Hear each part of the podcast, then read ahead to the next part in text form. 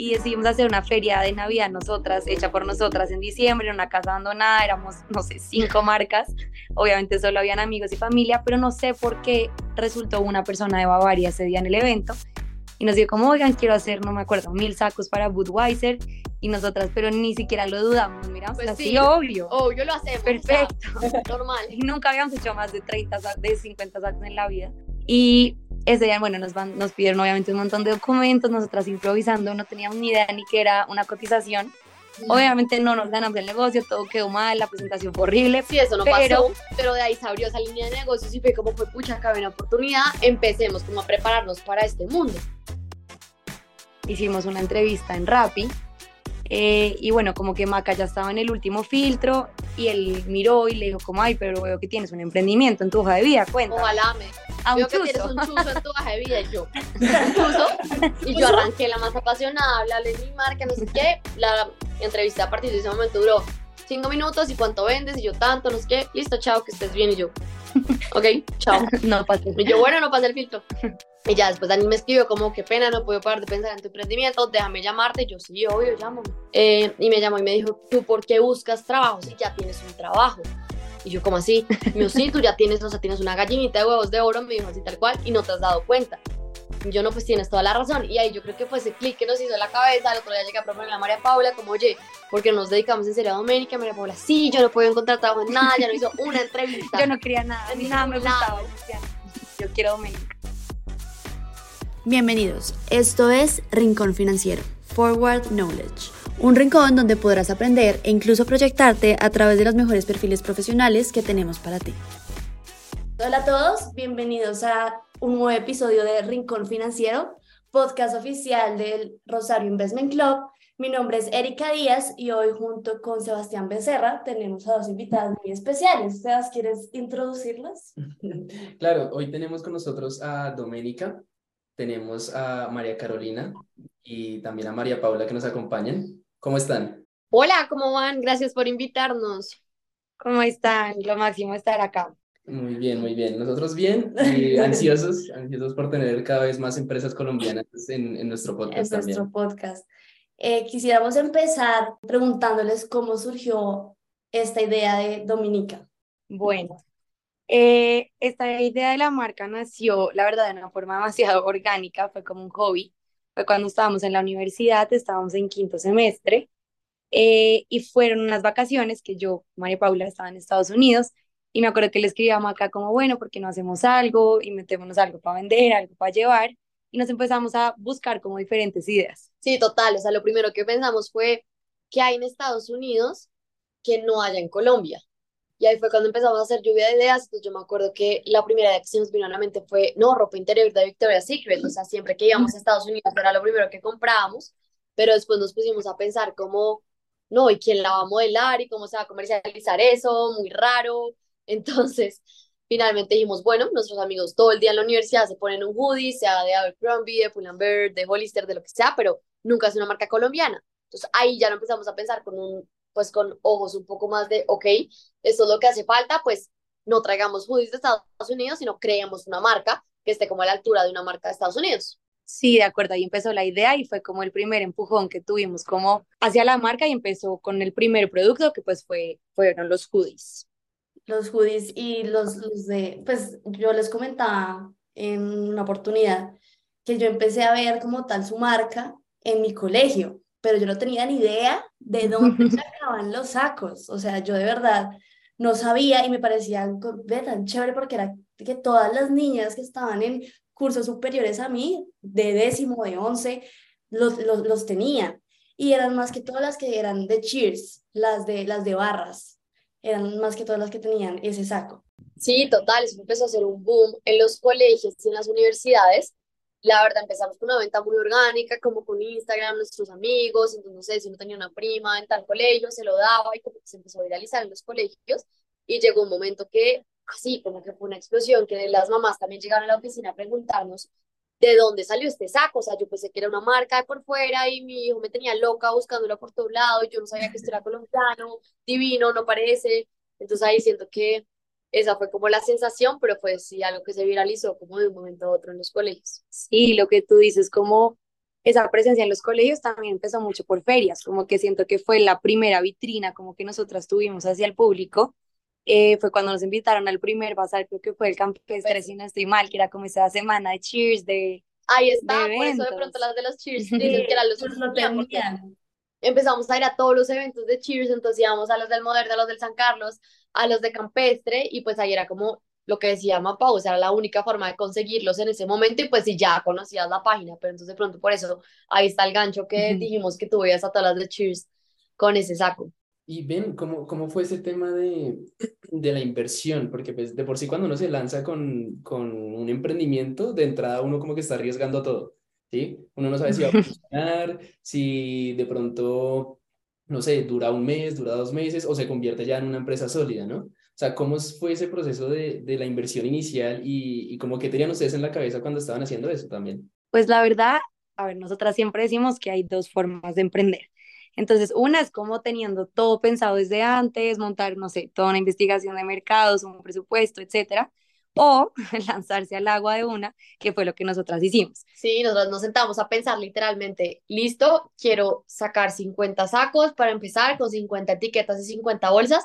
Hicimos cálculos de cuánto necesitaríamos y eran 3 millones de pesos. Entonces fue listo, tú levántate como puedas un millón y medio, yo me levanto como pueda un millón y medio y arrancamos con eso. Pero entonces nunca fue pensado desde lo macro a lo micro, desde mi presupuesto es tanto, sino al contrario, fue como, ok, lo mínimo viable para arrancar va a ser comprar unos sacos y esto con cuánto empezamos. Sí, tampoco nunca lo pensamos como, no sé, como, bueno, ¿y cuánto vamos a...? No, fue como, listo, vamos a ver a quién le vendemos esos 50 sacos y si los vendemos bien, si no, ya llegará Navidad y se los regalaremos al primo, al hermano. Fue como una apuesta, la verdad, como lo que les decíamos, muy de hobby, de vacaciones, entonces nunca nos preocupó, yo siento tanto como el hecho de, bueno, cómo vamos a recuperar, nada de eso, pero obviamente fue también muy gratificante y fue una sorpresa cuando nos dimos cuenta que en el, las dos primeras semanas ya habíamos vendido los 50 hoodies. Obviamente amigos y a familia, pero se habían vendido. Y en vez de quedarnos como con esas ganancias que tuvimos, lo que hicimos fue reinvertirlas, comprar ya no 50, sino 100 sacos. Y al sol de hoy es como seguimos literal operando en Doménica. Pero ustedes tenían de pronto alguna idea de, de costura, de estampado, de bordado, o sea, algo, iban No, cero. Las, dos. somos administradoras de empresas del CESA, María Paula siempre ha tenido en la sangre como toda esa vena, como de la moda, como parte creativa, pero pues ya hablando en cosas técnicas, cuando tú te pones a ver cómo, cómo es una fábrica, una tela, unos moldes, todas las técnicas que hay, pues no, eso no está en el panorama. Es más, los primeros que compramos fueron sacos que venían ya hechos, lo que hacíamos era que los bordábamos y los primeros estaban hechos de parches. O sea, nunca tenían el pues no tuvieron el oso, sino eran parches. Entonces íbamos literalmente al Restrepo, que es un barrio en Bogotá, y cogíamos literal un, un, astronauta, una patilla, un flamingo, una rosa, o sea, eran cosas nada que ver. Y éramos sentadas en el piso de la sala de María Paula con cinta diciendo, acá se ve bonito, acá también. Y sacamos por descarte como dos sacos del oso, que fueron los primeros que, que se vendieron y lo que es que la gente empezó a ver y los empezaba a pedir de todos los colores, tamaños y sabores, entonces fue como, no, pues eso fue lo que gustó y reaccionamos como rápido al mercado, pero la idea inicial, con nuestra ignorancia en la confección y la moda, fue hacer parches. No, y también es chistoso porque lo que preguntas al sol de hoy, literal, Doménica lleva cinco años y este es el primer año que contratamos una diseñadora. Nunca había habido una diseñadora en la marca, como que siempre todo lo hicimos muy orgánico acá eh, entre nosotras. Dime. Que era, o sea, era muy diseñado, o sea, el diseño era de ustedes. Ah, 100%, sí, siempre ha salido de acá de nosotras. Este año fue el primer año que contratamos a una diseñadora, pero es todo un mundo. Como me acuerdo, empezamos con hoodies ya confeccionados y el primer salto que dimos a confeccionar algo nosotros fueron camisetas. Y yo pensaba que era lo más fácil del mundo. Yo no puedo sacar una camiseta en un día. Oigan, no, o sea, nos sacó ganas sacar una camiseta, tocaba hacer un millón de procesos, molderías. pruebas, todo queda mal, se lo medía el hermano, el novio, todo el mundo, y las mangas chiquiticas, o no sé, rarísimo, uno decía, pero ¿qué pasa? Entonces, obviamente, ya es cuando uno se da cuenta que no está tan fácil como parece y que obviamente si toca meterse mucho en el mundo, si uno no lo conozca, pues aprender porque es que no había de otra. Sí. ¿En qué momento se dieron cuenta que ya no era un hobby como tal, que ya de verdad era algo real y que estaba empezando a funcionar porque sí estaba funcionando? ¿En qué momento se dieron cuenta de eso? Yo creo que habían dos momentos importantes. El primer momento fue cuando empezamos a, pues nos empezaron a llamar los rectores de los colegios a decir que esa vaina parecía el uniforme del colegio, entonces nos íbamos literalmente un día, no sé, al moderno, al campestre, de hobby, porque nos encantaba ver, y era todo el mundo uniformado y uno decía, wow, o sea, esta vaina tiene potencial, como que no es normal lo que está pasando. Y el segundo momento, yo creo que fue cuando dejamos de hacer todo en la casa y empezamos a conseguir pues como oficina y empezamos a trabajar en, en ya un sitio independiente a la casa. Yo creo que en ese momento también se sintió como, bueno, esto ya no es un hobby, nos tocó pues tratarlo en serio. Sí, yo también siento que fue ahí, fue como en ese salto que entramos como ya a trabajar como a la práctica empresarial de la universidad y ya ahí nos dimos cuenta como, bueno, esto, o sea, tenemos que responder a esto, ¿sí sabes? Como si ya teníamos una oficina, ya teníamos que pagar un arriendo, pues ya teníamos que ponernos serias. Y también otro lado del negocio que mucha gente de pronto no conoce es como el lado del B2B, que son los negocios por mayor que hacemos. Y cuando empezamos a como tener interacción con estas marcas ya más grandes, nos pedían muchos requisitos, como bueno, y tienen que estar constituidas y tal y tal y tal, como muchos documentos ya legales, y ahí fue que dijimos como, bueno, sí, o sea, esto es una empresa, esto ya tiene que estar constituido, tenemos que responder, y, y ahí fue como cuando dimos el salto. Ok, ¿y, y cómo o cuál creen ustedes que fue de pronto el factor que, que las hizo crecer tanto? Porque pues obviamente cuando uno empieza un emprendimiento, el voz a voz, pues eso fundamental para que empiece a correr todo. Luego nos dicen que esa parte de B2B, pero hubo como una estrategia realmente pensada de marketing para, para hacer el crecimiento de la empresa. pues me apena responderte que no, nunca hubo una estrategia de marketing pensada, pero pues hay algo que nosotras también siempre hemos pensado y es que ha sido muy fácil porque nuestros clientes somos nosotras mismas.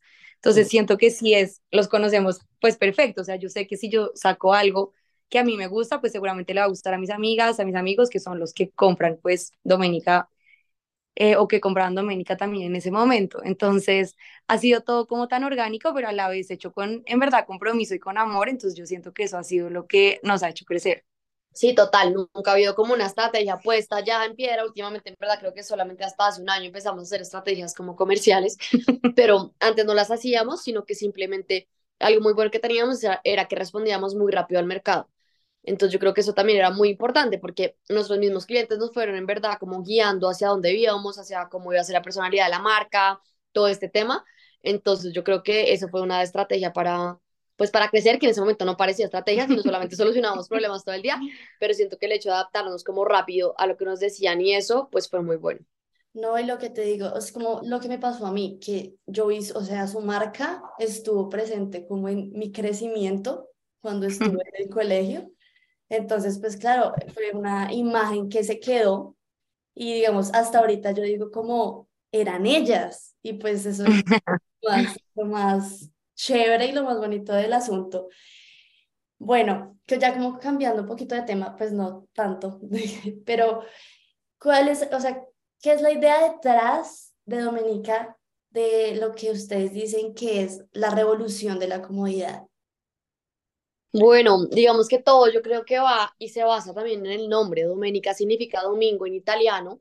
Y lo que queríamos era una marca de ropa tan cómoda como la que uno se pone el domingo en la casa, que está feliz, pero que sea tan cool que te lo puedas poner todos los días de la semana, porque hay una tendencia, es que el judío el domingo era el judío que se escondía, que no se sacaba a la calle, pero después de la pandemia, que en verdad se empezó a crear una revolución de la comodidad y Domenica era el uniforme de la cuarentena y todo el mundo lo usaba y como que ya era bien visto andar en judío en jogger, siento que es ese tema de que la ropa pues en verdad está linda y tiene tantos detalles y es de buena calidad que la gente no duda en ponérselo todos los días de la semana. Y siento que ese es el trasfondo de la marca. Sí, yo siento que es algo que queremos que la gente realmente diga, güey, pucha, qué delicia ponerme esto, como no me lo pongo, porque obviamente está lindo, etcétera, pero también qué delicia uno estar cómodo y estar feliz todo el día. Siento que no hay una mejor sensación. Sí, es cierto. De hecho, gran, gran parte de, las personas, pues un domingo se quieres quedar en la casa y, y descansar. Sí, es como esa sensación de que estás en tu casa, delicioso, que rico tenerla Sí, interesante, interesante la idea. Y ahí también queríamos relacionar el tema de, de la innovación, porque digamos, eh, más que todo en este sector de moda, es algo que uno como que el cliente lo exige y de alguna manera el mercado pues no se queda atrás. ¿Sí? Entonces, eh, ¿cómo, ¿cómo es esa lucha constante de, de innovación en la marca? Yo creo que ahí en ese momento mucha gente nos preguntaba como cuál es su competencia o cómo hace para diferenciarse y todo ese tema. Y desde que arrancamos siempre hemos como, nos hemos fijado en los grandes y nuestra competencia siempre ha sido o hemos querido que sea como haz de cuenta Pull&Bear o Patagonia o esas marcas que en verdad están como rompiendo tendencias del mercado y todo el tiempo estamos como pendientes de lo que están haciendo, pero siento que algo también muy importante es entender que tu marca va a tener un diferencial y que la van a preferir pues por los que ya te conocen y creo que no toca como estar comparándose con todo el mundo y tratando de hacer lo mismo que está haciendo el al lado, sino tener muy claro cuáles son como tu esencia, cuáles son tus básicos y por eso en Doménica hay una línea que ya se sabe que está durante todo el año y es por la que la gente nos reconoce y nos quiere y todo el tema. Y durante el año sacamos tres colecciones diferentes, entonces todo el tiempo estamos innovando en tendencias, en diseños y todo, pero nunca perdemos la esencia, o sea, los literal, los básicos que siempre tenemos en Doménica, que son los que más se ven en la calle, en verdad, pues es lo que siempre tiene que estar como presente y ir innovando como para esas personas que son más arriesgadas y les gusta cambiar y les gusta tener el color y lo que sea, bla, bla, pues ahí es que hacemos como esas tres colecciones al año. No, y también siento que para eso hay que tener un factor y es ser demasiado flexible. Obviamente hay muchas cosas que nos pasan de repente. Cuando fue pandemia, nunca pensamos en ese momento sacar otra cosa y el la nada me acuerdo que se puso demasiado de moda el tie-dye y fue como, tenemos que sacar ya en dos semanas una colección tie-dye para que la gente la hacer en la casa en pandemia. Entonces, como que también la innovación va de la mano de también ser flexible y estar abierto y a responder rápido, lo que decíamos, como estar siempre abierto a posibilidades y no como tan encaminadas a que listo, entonces son solo tres cosas al año, pero pues pucha, si de repente está en tendencia a lo Pride, pues que nota poder sumar y meterte ahí como en esa onda. Ok. Cuéntenos un poquito de la iniciativa de Save the Bear, porque siento que es como una de las, o sea, lo que dicen de las imágenes que nosotros más vemos de, de ustedes. Entonces, cuéntenos un poquito sobre esa iniciativa. Bueno, Save the Bird, digamos que nació eh, cuando ya, pues, la línea, digamos, estaba bastante consolidada, ya teníamos, pues, hoodies, camisetas, la línea basic, y empezó todo este tema sostenible, y con el mismo afán, digamos, como de no quedarse, pues, atrás como de las tendencias, empezamos a averiguar sobre telas recicladas, como que se podía hacer en este aspecto, y nos encontramos, pues, con una, que en Colombia, pues, todavía no está como tan desarrollado ese tema sostenible, pero igualmente encontramos unas telas buenas que eran hechas con PET reciclado, algodón reciclado y spandex, entonces dijimos, bueno, arranquemos por algo y creamos esa línea Save the Bear. Nuestro sueño siempre había sido tener una causa que todas las utilidades de esa línea se fueran donadas 100% como al oso, entonces yo siempre le decía a María Paula, si yo quiero adoptar un osito, o sea, yo quiero ver cómo el oso, yo le llevo la comida, como yo le estoy ayudando a que el oso tenga mejor vida, pero obviamente tú vas a buscar una causa cercana al oso y es súper difícil. Entonces arrancamos con esa línea sostenible y donando las utilidades con Tree Life, que es una fundación de reforestación para reforestar el área, pues así como el hábitat del oso de anteojos. Entonces era más que todo como con las especies que comía el oso y todo este tema, pero nunca había sido tan cercana al oso hasta hace como dos semanas. Sí, hace como dos semanas eh, fuimos a visitar, pues no sé si vieron por ahí como un páramo, eh, que es una reserva que tiene osos de anteojos, eh, que lo que hacen es como rehabilitar eh, a los osos que vienen de, no sé, el circo o de cualquier lugar que los encuentran maltratados para volverlos a sacar a la vida salvaje. Entonces, ahorita por, fin encontramos esa causa súper cercana al oso, entonces la idea ya es destinar las utilidades de esta línea que les contamos a esta causa, como mucho más puntual y mucho más tangible. Fue súper chévere, o sea, realmente más allá de, de pronto de, de una empresa eh, que puede, como que tiene la capacidad de generar ingresos, pues es chévere que tenga como ese aporte social y eso como su granito de arena para ese tipo de cosas. Y de pronto vinculando un poco lo que nos dices, eh, también queríamos saber, eh, pues hicimos la tarea de investigar también, que han tenido colaboraciones con algunas marcas, como ha sido BBC, Kellogg's, Bonjour, ¿Cómo fue esa experiencia? ¿Cómo... Incluso hicieron la, el merch del, del concierto de Andrés Cepeda. No, esto ha sido una locura. O sea, el B2B, los, lo que les contábamos, como que empezó, nunca fue planeado, obviamente, como que nosotras nunca pensamos como que íbamos a tener esa línea de negocio, pero me acuerdo que el primer acercamiento a algo así que tuvimos fue apenas había empezado Doménica, literal, llevábamos nada. Y decidimos hacer una feria de Navidad nosotras, hecha por nosotras en diciembre, en una casa abandonada, éramos, no sé, cinco marcas, obviamente solo habían amigos y familia, pero no sé por qué resultó una persona de Bavaria ese día en el evento y nos dijo como, oigan, quiero hacer, no me acuerdo, mil sacos para Budweiser y nosotras, pero ni siquiera lo dudamos, nos miramos pues así, obvio. Obvio lo hacemos. Perfecto. normal. Y nunca habíamos hecho más de 30, de 50 sacos en la vida. Y ese día, bueno, nos, van, nos pidieron obviamente un montón de documentos, nosotras improvisando, no teníamos ni idea ni que era una cotización. Obviamente no nos ganamos el negocio, todo quedó mal, la presentación fue horrible. Sí, eso no pero, pasó, pero de ahí se abrió esa línea de negocios y fue como fue, pucha, acá una oportunidad, empecemos como a prepararnos para este mundo. Y así fue avanzando y yo creo que la primera colección como grande y colaboración que hicimos fue con BBC, que la lanzamos hace un año exactamente en el Stereo Picnic y fue un soldado auto absoluto y fue como pensar cómo hacemos para que una marca de cerveza combine con una marca de ropa, o sea, algo muy loco de pensar, pero siento que el match fue pues perfecto, fue un hit absoluto, es más, sacamos una segunda colección a final del año que también fue increíble el éxito, entonces yo siento que es como esa ese tema de no cortarse las alas y como de darse la oportunidad como de soñar y de crear, que lo máximo que puede pasar es que ajá, no funcione, pero en este caso funcionó muy bien y a raíz de esa alianza con BBC, muchas marcas grandes nos empezaron a ver y nos empezaron a llamar, entonces siento pues que es muy ganador eso. No, es muy gratificante ver cómo en verdad en ese momento también era una marca de cervezas, todo lo que fuera, no puedes hacer nada y hoy en día pues ya llevamos dos colecciones con una marca así, no sé, hemos hecho de todo, hasta con Orso nos juntamos y sacamos un sabor helado. de helado, porque nosotras queríamos sacar un, un helado sabor doménica, entonces sí siento que es eso, como no cortarse las alas, no, pues no tener miedo a nada, obviamente en muchas ocasiones nos han dicho que no, pero en muchas nos han dicho que sí, y también a veces llegan negocios súper inesperados, tipo el de Andrés Cepeda fue completamente inesperado, de, repente nos llegó como la solicitud y solo nos mirábamos y decíamos como, wow, ¿cómo, cómo habrán llegado a nosotros? Qué locura hacerle el merch a alguien así. Hoy en día hacemos pues artistas, empresas grandes, entonces sí ha sido la verdad una línea de negocio, una nota como de explorar. Incluso ahorita hace poquito sacaron como una colección eh, con colores del Pacífico colombiano.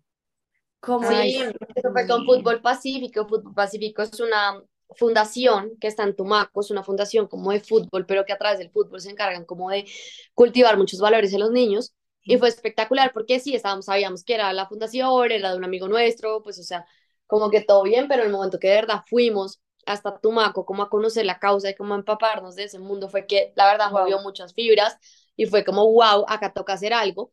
Y la colección, hace cuenta, iba a tener unas cantidades mucho menores y pues apenas vimos eso, dijimos como, no, hagámosla más para poder aportar. Entonces fue algo espectacular que por más de que no sea pues la colección con más unidades o lo que sea, como que es muy gratificante si se venda cinco sacos de esa colección, pues es lo máximo porque se sabe que está aportando y pues las utilidades fueron donadas para esta causa, entonces también es muy chévere pues darse la oportunidad de, de tener los dos lados, ¿no? Como desde trabajar con una multi- multinacional hasta trabajar con una fundación.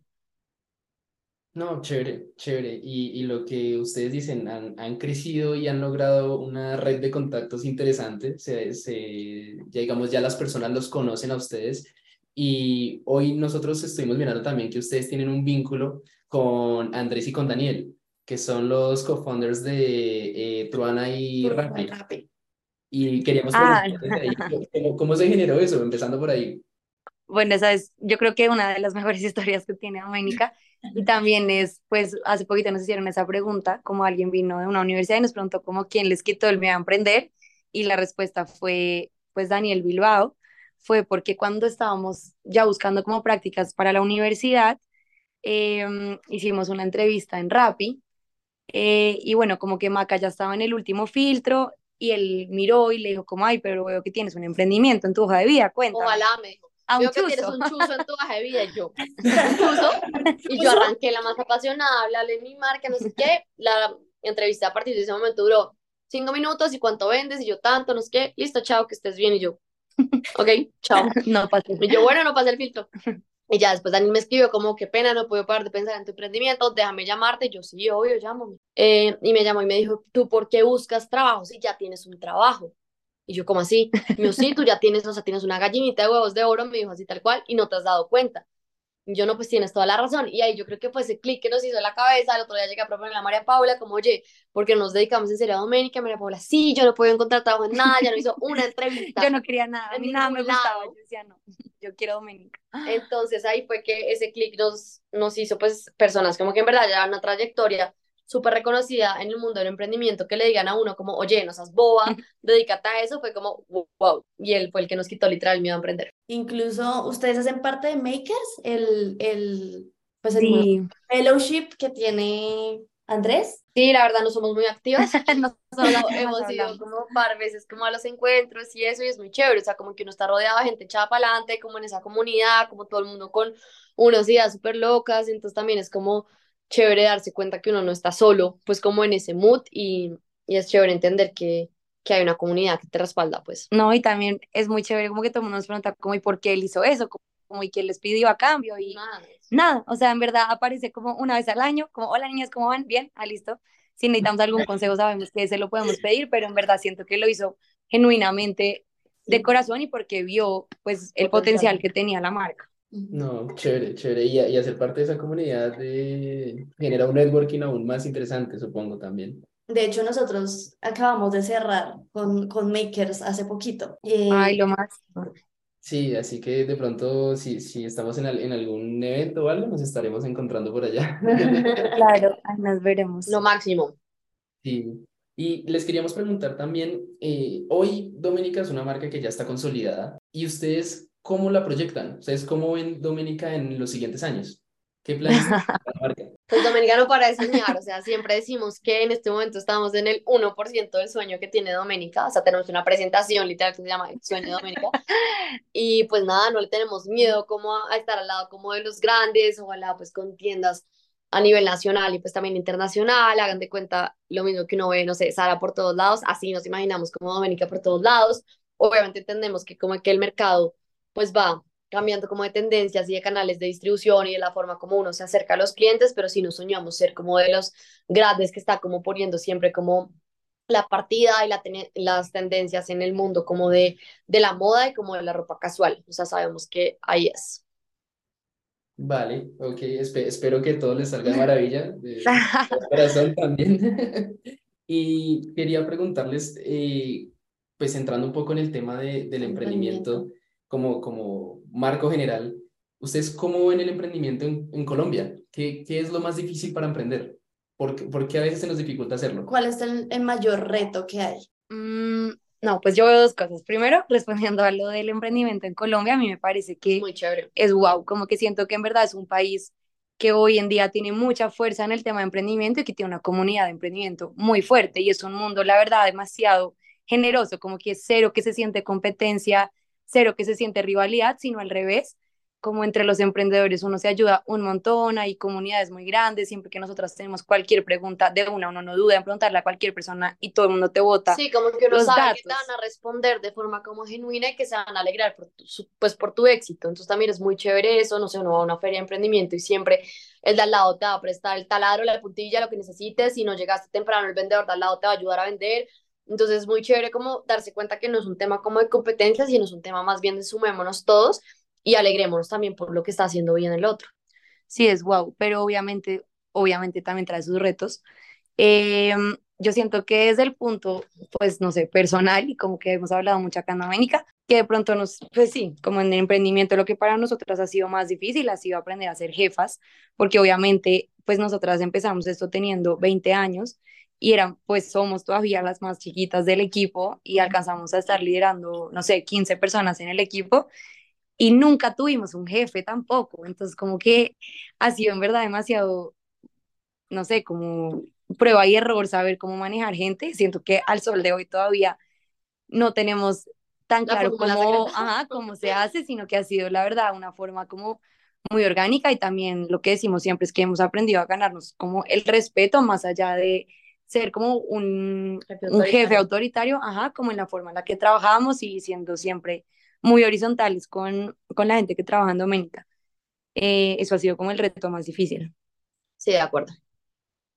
Súper, súper. O sea, como tal, el reto ha sido más interno que, que externo. Siento que Sí, yo siento. Sí, de acuerdo. Y también el tema como de la edad, cuando empezamos a, a trabajar en todo esto teníamos 19 años y que los proveedores te respetaran, que los clientes te creyeran, era muy difícil. O sea, uno llegaba a un sitio, era como, bueno, estamos esperando a tu jefa y uno es como, no, yo soy, como así, tú eres la dueña, sí, yo soy la dueña. O sea, éramos dos pigmeas, o sea, entonces siento que eso sí, sí es muy difícil también, este tema como de la edad, de credibilidad, pero al final del día todo se demuestra pues con hechos y cuando se dieron cuenta que éramos serias trabajando, por ejemplo, los proveedores que pagamos a tiempo, que bla, bla, bla, pues fue como, ah, bueno, estas niñas sí son como de, de confianza. Entonces, pues era cuestión de tiempo, pero al principio fue difícil como ganarse esa credibilidad a la gente.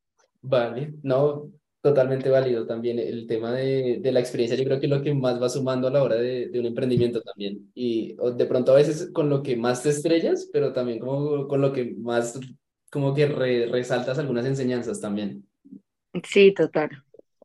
Y bueno, cambiando, bueno, no cambiando, sino siguiendo con la conversación, eh, ¿cómo han logrado empoderar a la mujer a través de Doménica?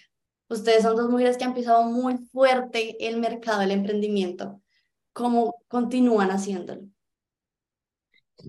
Bueno, está difícil la pregunta. Yo siento que y lo más importante, pues, es de lo que reflejamos también, ¿no? O sea, en el equipo de Doménica, por ejemplo, solo hay mujeres trabajando. Entonces, por ese lado también es como esas mujeres que sabemos que detrás hay una familia, que así tengan, no sé, tenemos una niña del equipo que tiene, ¿cuántos años tiene Juli? 20. 21 años, hasta la que tiene 40 y pico, o sea, si me entiendes, como siento que somos muy flexibles en eso y pues cada mujer en las diferentes etapas de su vida y con su diferente experiencia, siento que lo más importante es como lograr identificar sus fortalezas y explotarle como lo mejor que tiene. Entonces, pues el hecho de que solo sean mujeres el equipo, yo siento que por ese lado ya se está aportando. Y el tema que más me llena a mí también, cuando uno dice como, bueno, ¿qué es lo que a ti te mueve? ¿Cuál es, qué te apasiona? Y eso también es como inspirar a otras personas. O sea, el momento que alguna mujer ve a Doménica, ve a las personas que está detrás y se inspira y como que se motiva también a, a emprender o a literal superar como los retos que tenga pues cada persona el día a día, yo siento que ahí la misión está cumplida, o sea, como no hay nada más gratificante que ver que otras personas se inspiran por lo que tú estás haciendo. Vale, a mí me gustaría entrar eh, a mirar también cómo es el día a día de un emprendedor. No sé, se levantarán temprano, se levantarán tarde. O simplemente todos los días son diferentes, todos los días tienen nuevas tareas que cumplir, pues a ver, obvia, sí, 100% todos los días son diferentes. Obviamente con el tiempo las tareas han cambiado porque si yo les digo cuál, cómo era mi día a día hace, no sé, dos años, pues era una locura, éramos de todo acá, éramos mensajeras, éramos, eh, pucha, todos los cargos que quieran, fotógrafas, modelos, mejor dicho. Entonces como que era muy chévere porque obviamente todos los días había algo completamente diferente que hacer.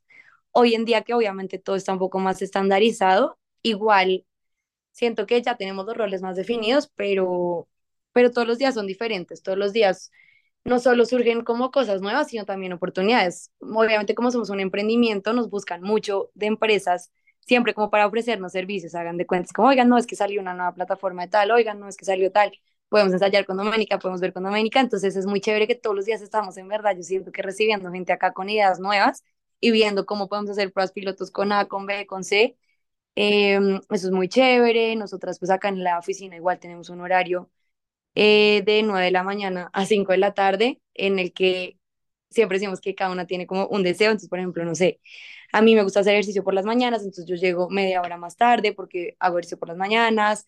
Em, no sé, como que cada una tiene su día.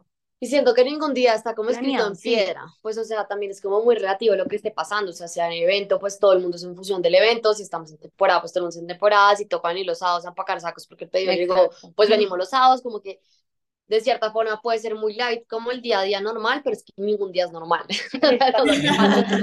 Entonces, pues es muy difícil, pero pero pues sí, yo siento que más bien estamos como nosotras en función del negocio y no el negocio en función de nosotras, ¿sí me entienden? O sea, lo que dice Doménica es como el hijo, o sea, si el hijo necesita, no sé, cualquier cosa, pues uno lo hace. Entonces siento que es más bien como uno en función de la necesidad, pues de ese momento de la marca. Sí, siento que soñar les ha dado como el impulso a que hoy en día sean lo que, lo que son y realmente es algo muy lindo y muy admirable. Y bueno, ya para terminar, siempre tenemos una sección de preguntas rápidas donde ya hablamos más de gustos personales. Entonces, no sé si nos podrían, a, nosotros, pues a nosotros y a nuestros oyentes, eh, recomendarnos una película. Uy, The Intern. Todo el día la veo. O sea, es un tema pasante. Sí, eh, pasante moda. Pasante moda en español. Ay, wow, Oigan, todo el día yo me siento mega Ojalá mi novio no me pueda hacer. Pero, pero en verdad me parece wow esa película. Como la enseñanza, todo lo que deja me parece wow. Bueno, ahora un libro. Esa película es muy buena. Pero un libro. Bueno, yo me acabo de leer literal uno que se llama Girl Boss, que es de una niña em, que fundó una marca de ropa también como por internet, por una plataforma que se llama Nastigal, no sé si saben cuál es, eh, y empezó también cuando tenía 20 años, eh, desde su casa, entonces, wow, porque obviamente uno se siente muy identificado y empieza como a comparar su experiencia con la de ella y en verdad me pareció muy chévere, es una autobiografía y, y sí la recomendaría mucho como en temas de emprendimiento. Siento que la otra que hablamos mucho siempre es la de Nike. El de Nike. O sea, como la biografía del man de Nike, que es pues no sé cómo se llama en español, pero Shoot Dog, ¿no? Eh, se llama Nunca te pares. Nunca, te, pares. Esa también es, wow, sí, es otra historia, una locura. Y también, o sea, él empezó igual y yo siempre le digo a Maca como, no, si él pudo, nosotras también podemos. o sea, ¿por qué no? y ahora un consejo que puedan darle a nuestros oyentes. Esperamos que, sean flexibles. oyentes sean flexibles. sean flexibles porque emprender es muy difícil. Todos los días, todos los planes te cambian. Entonces yo siento que si uno no es flexible y no se adapta, chao. O sea, no te quedas ahí, el emprendimiento se estanca. ¿Quieres hacer algo? No, o sea, esperamos que en, los oyentes sabemos que tenemos eh, más, más de un emprendedor entonces también eh, ahí les pedimos otro consejo extra de pronto para esa parte de, de emprendimiento, como, como ya como consejo de vida para estas personas de pronto que tienen miedo de empezar sus ideas, de, de, que tienen ese, esa en mente, de pronto ese riesgo de que al empezar de pronto no puede que no funcione. Yo siento que hay el tema es que nada está mal. O sea, no tienen nada que perder, ¿sí me entiendes? Solo puede empezar con una inversión muy como conservadora, como lo hicimos nosotros, pues no estás arriesgando mucho, si no pasa igual con esa experiencia, o sea, yo siento que no hay nada que perder, literalmente. Siento que esa es la mentalidad que uno tiene que tener. Vale.